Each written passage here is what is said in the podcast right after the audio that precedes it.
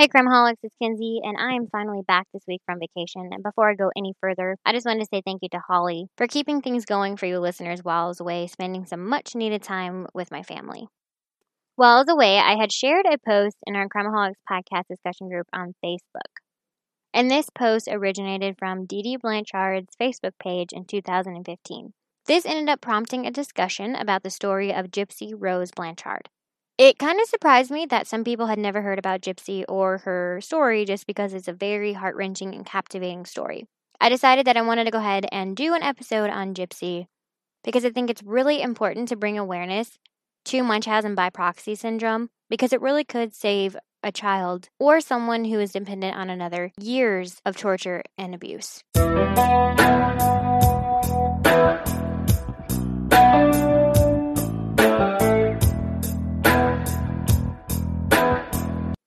Gypsy Rose Blanchard was born on July 27, 1991, to Dee Dee and Rod Blanchard in Chack Bay, Louisiana. At the time of her birth, Dee Dee was 24 years old and her father, Rod, was only 17 and a high school student, and they had only been seeing each other for about six months. It has always puzzled me that Dee Dee was having a sexual relationship with a minor, and not anybody said or did anything about it. Instead of looking into why Dee Dee was committing statutory rape, Rod and Dee Dee would end up getting married to each other when she found out about the pregnancy. According to an article by Ranker.com, Rod had stated that he realized about a year into their marriage that he had married way too quickly and decided to file for divorce from Dee Dee. In a quote from Rod in the Ranker article, he stated, I woke up on my birthday, on my 18th birthday, and I realized I wasn't where I was supposed to be. I wasn't in love with her really. I knew I got married for the wrong reasons. Being newly 18, married to a 24 year old, having a child, I can 100% understand where Rod is coming from. At 17, he was being taken advantage of by an older woman. I know there is typically a stigma around statutory rape and when it's a man committing the act on a minor female, it's completely shameful and frowned upon. And it seems that when it's a female committing the act against a minor male, society doesn't seem to think it's as wrong or it's not as frowned upon, which is completely asinine because it's still very wrong. And someone in Rod's life should have stood up for him and his well being. On the day of Gypsy's birth, her parents wanted to name her Gypsy Rose as they were huge fans of the band Guns N' Roses. According to Ranker, Gypsy's cousin had stated that Gypsy was small at birth due to being slightly premature, but besides that, she was an extremely healthy baby. For a while, the authorities were really unsure of Gypsy's age due to Dee Dee forging records. However, it was later proven that Gypsy was in fact born in 1991 and not 1995. When Gypsy was just five years old in 1996 is when Dee Dee began to claim that Gypsy had all of these ailments. There was an incident where Gypsy did fall off her grandmother's motorcycle, but she had no severe injuries and had just suffered only a scrape on her knee. However, Dee Dee took this small incident and blew it up into this big thing and had told everybody in Gypsy's life that she had paralysis and was unable to walk. Because of this, Dee Dee ends up forcing Gypsy to use a wheelchair in order to get around.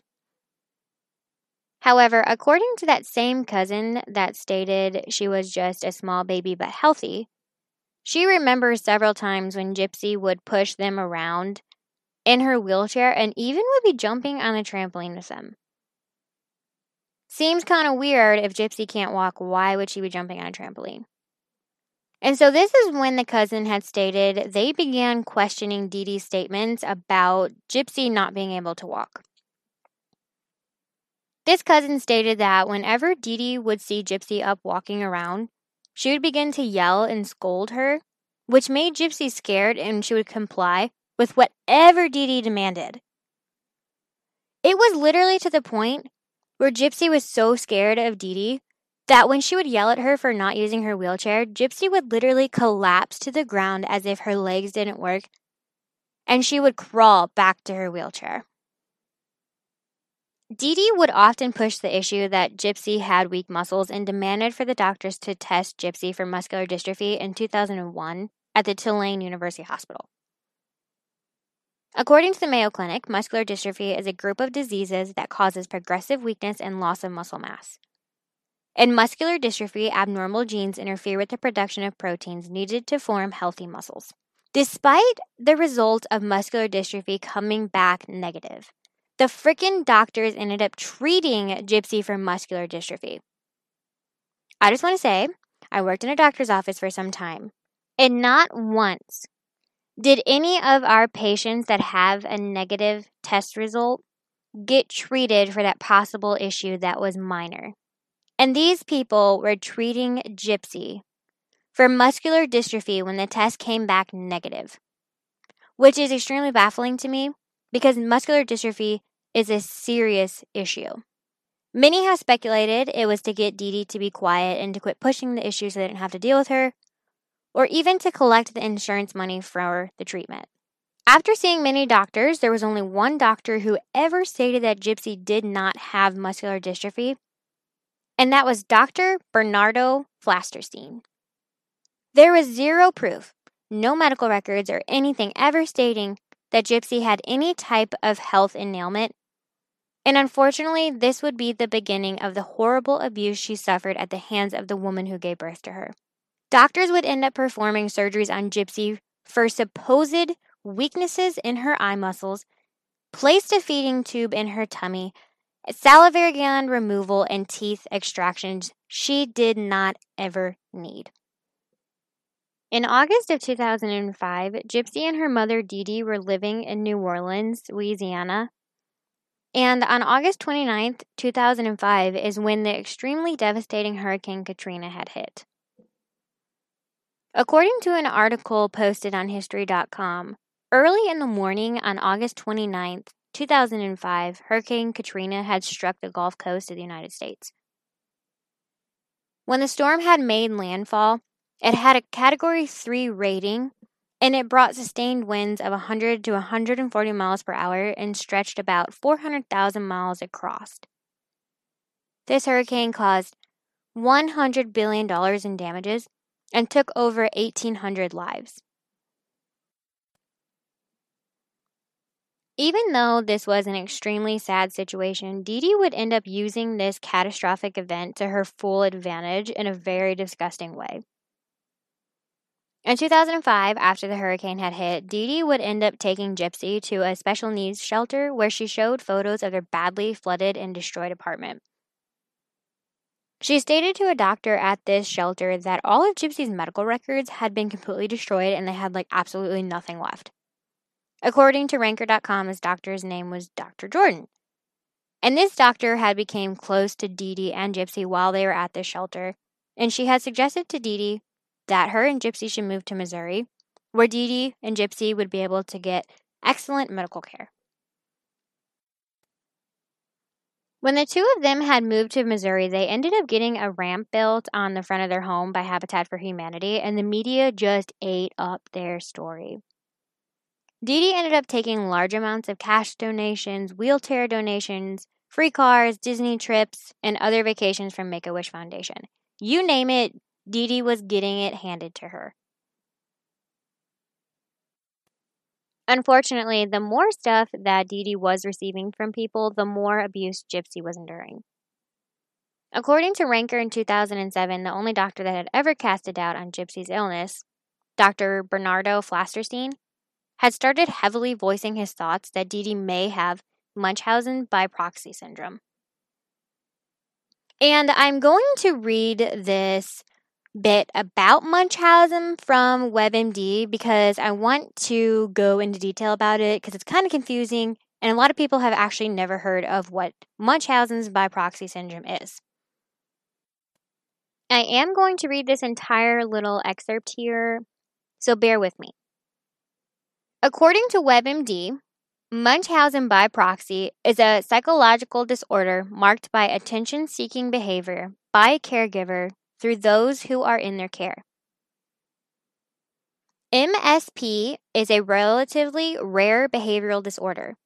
It affects a primary caretaker, often the mother. The person with MSP gains attention by seeking medical help for exaggerated or made up symptoms of a child in their care.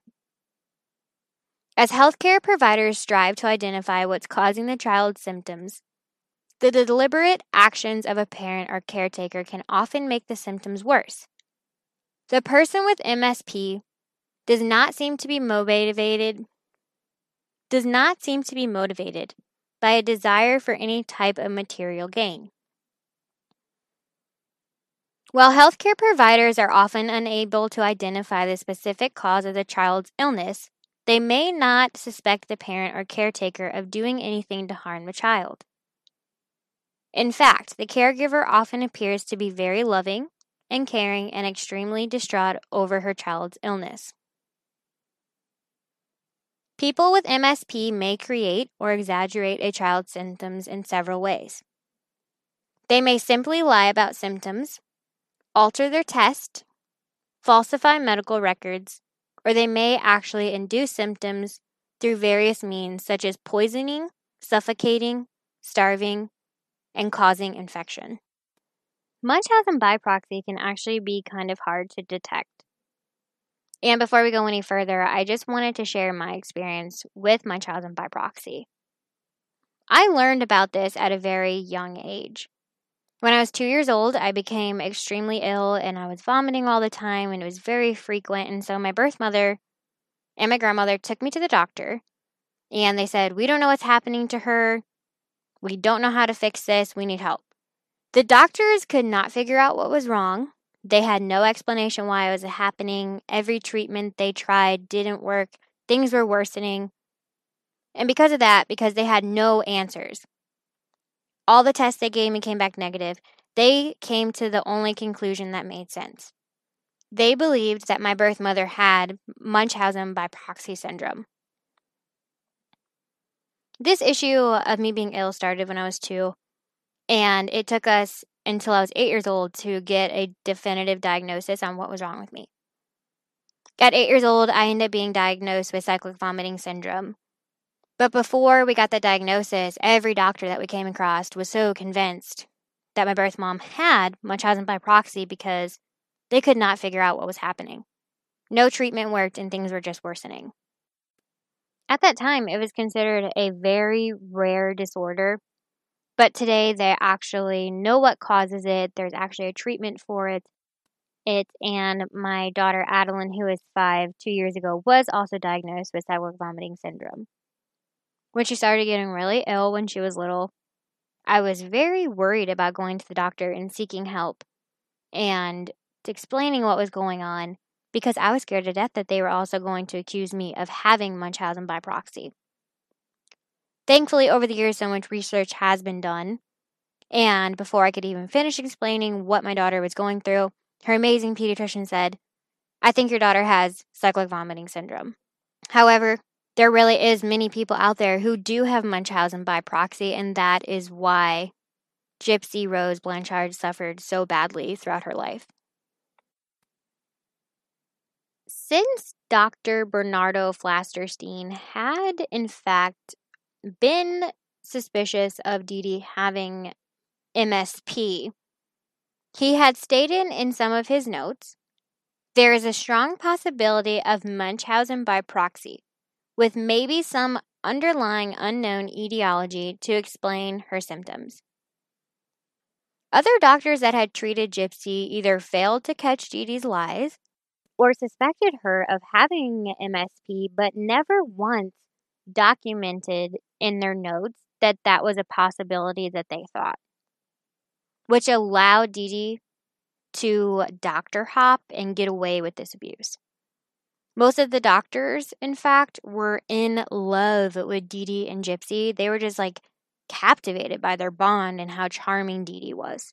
It wasn't until 2009 that someone ends up calling child services on Dee Dee, an anonymous caller calls in and reported that they did not believe that Gypsy was as sick as Dee Dee said she was. Child Services did end up opening an investigation and went to the home and asked for proof of medical records. There ended up being several inconsistencies in these records in which they did question. Dee Dee ends up telling the CPS worker it was due to trying to hide from her ex husband, who she was fearful of, which I'm not really sure how that would create inconsistencies in medical records, but the CPS worker bought that bullcrap lie. So not only did CPS buy this stupid lie, the CPS worker ends up finding a social security card that stated that Gypsy was 18 and not 14 like Dee Dee had claimed. All that ends up coming of this investigation was that the CPS worker wrote in the report that Gypsy was mentally handicapped and needed to remain in the care of her mother. So, per usual, another person was failed by CPS. One year after CPS had visited the home, Gypsy ends up finding an old medical card that had her real birth date on it, and it stated that she was actually born in 1991 and not 1995 like Dee Dee had always claimed. Gypsy had discovered that she was actually legally an adult. Gypsy was 19 at the time and not 15 like she had thought. Even though Gypsy had discovered that her mother had been lying to her and that she was actually legally an adult, it ends up taking Gypsy an entire year to find the courage to leave her mother. According to Ranker in 2011, Gypsy ends up meeting an unnamed man at a sci fi convention. And Gypsy would return home after meeting this man and began to use Dee Dee's computer to make a fake Facebook account and use it to talk to this man at night while Dee Dee slept. It was stated in Ranker by Gypsy that Dee Dee often took heavy doses of sleeping medication at night, so it wasn't like an unusual thing for Gypsy to be able to sneak out of bed at night and use the computer. After Gypsy and this man form a relationship, she ends up taking a taxi to a hotel to meet this man. And for whatever reason, that one night, when Gypsy finally gets the courage to leave, Dee Dee happens to wake up in the middle of the night and discover that Gypsy was gone and ends up finding the messages between the two of them. Dee Dee ends up showing up at the hotel and brings along the paperwork stating that Gypsy is only 15 despite her really being 16. The man ends up telling Gypsy she had to leave with her mom because she was just a minor. In the HBO documentary Mommy Dead and Dearest, Gypsy states that when they got back to the home in complete rage, Dee Dee ends up smashing the computer with a hammer and tells Gypsy, If you ever try to do that again, I will smash your fingers with a hammer. Dee Dee is psychotic, and no wonder Gypsy was so scared of her. Even though Gypsy did this, Dee Dee would end up buying another computer because Dee Dee heavily relied on Facebook to share their story to receive free stuff from people. So Gypsy would end up again getting out of bed at night and using the computer without permission. Even though Gypsy is slightly more immature due to the, the trauma and abuse she faced, Let's not forget that Gypsy is still a 19 year old girl with raging hormones and is, of course, going to be curious about boys and sex and other things of that nature. According to Ranker, between 2011 and 2013, Gypsy was still using the computer and eventually sparks an online relationship with a man named Nicholas Godejohn. Prior to this online relationship, Nicholas had been arrested in Wisconsin for masturbating while watching porn in a McDonald's bathroom. The two ended up meeting on a Christian dating site in 2013 and quickly spark up an online sexual relationship. Nicholas Godejohn ends up being really big into BDSM. And for those of you who don't know what BDSM is, it stands for bondage and discipline, dominance and submission, and sadism, and masochism. Y'all, I just want to share that it took me like nine recordings to try and say masochism. According to Everyday Health, it is a very common thing, and 33.9% of people have stated that at some point in their life they have practiced BDSM. Nicholas was able to get Gypsy to participate in this lifestyle as much as she could over the internet. Nicholas claimed to have multiple personalities, and Gypsy ends up creating a romantic and intimate persona to replace each one for each personality.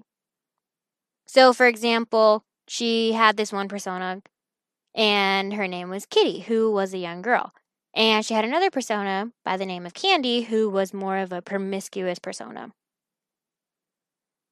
It was also reported that Nicholas also was on the autism spectrum.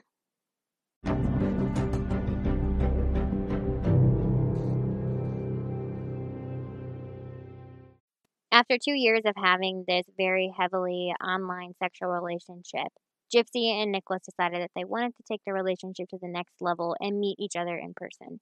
In early 2015, Gypsy and Dee Dee attended the new Cinderella movie in their town of Springfield, Missouri, and Gypsy had Nicholas meet her there and pretend that they didn't know each other, so Dee Dee wouldn't be upset with her that Gypsy had went behind her back again.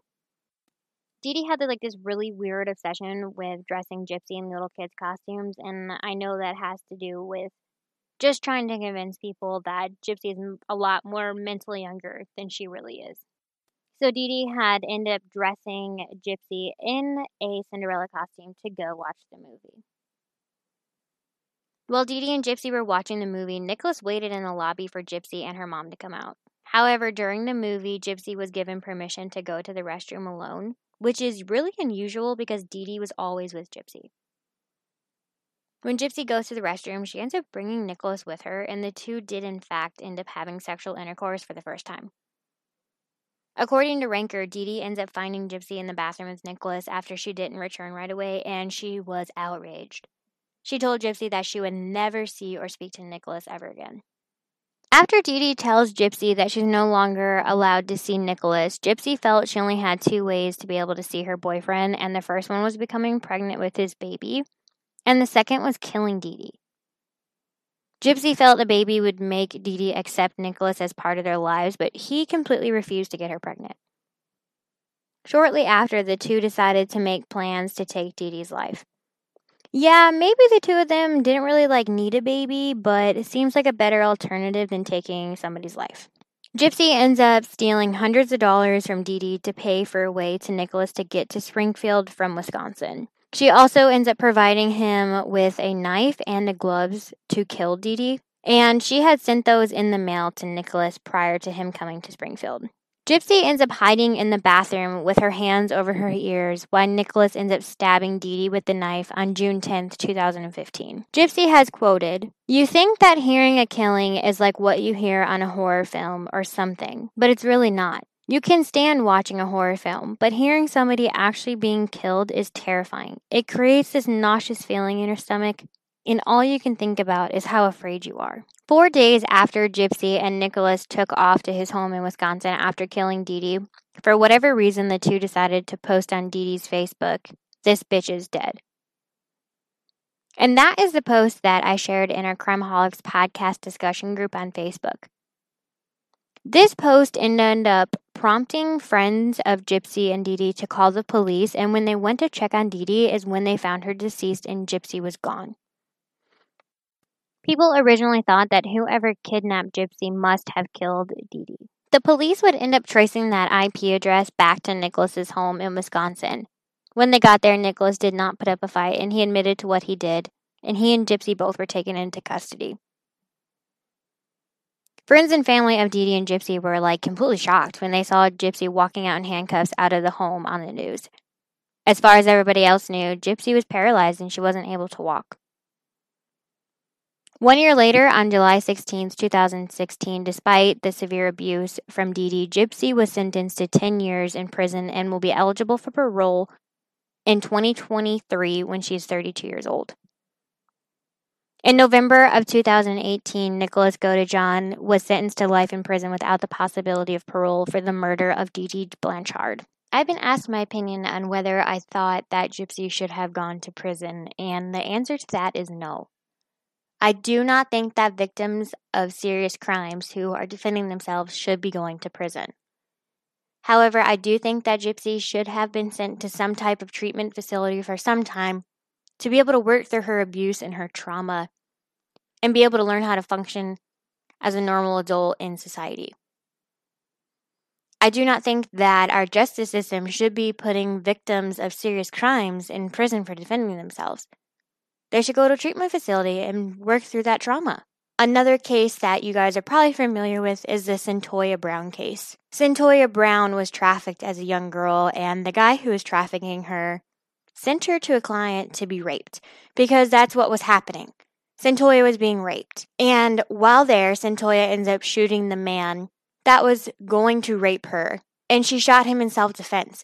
And our justice system sentenced a rape victim to prison. Cyntoia has been recently released from prison, thank God, by the help of society and major celebrities that were calling for her release. Our justice system put Gypsy Rose Blanchard in prison as a victim of a serious crime. Maybe that's a very unpopular opinion, but victims of crime should not be sentenced to prison. They should be sent to a treatment facility to work through abuse. We will have a thread for this episode in our Crimeaholics podcast discussion group on Facebook. So be sure to join that so that way you can share your opinion. Even if you disagree with me, that's okay. Whatever your opinion is, share it because we want to hear it because it doesn't mean that it's wrong.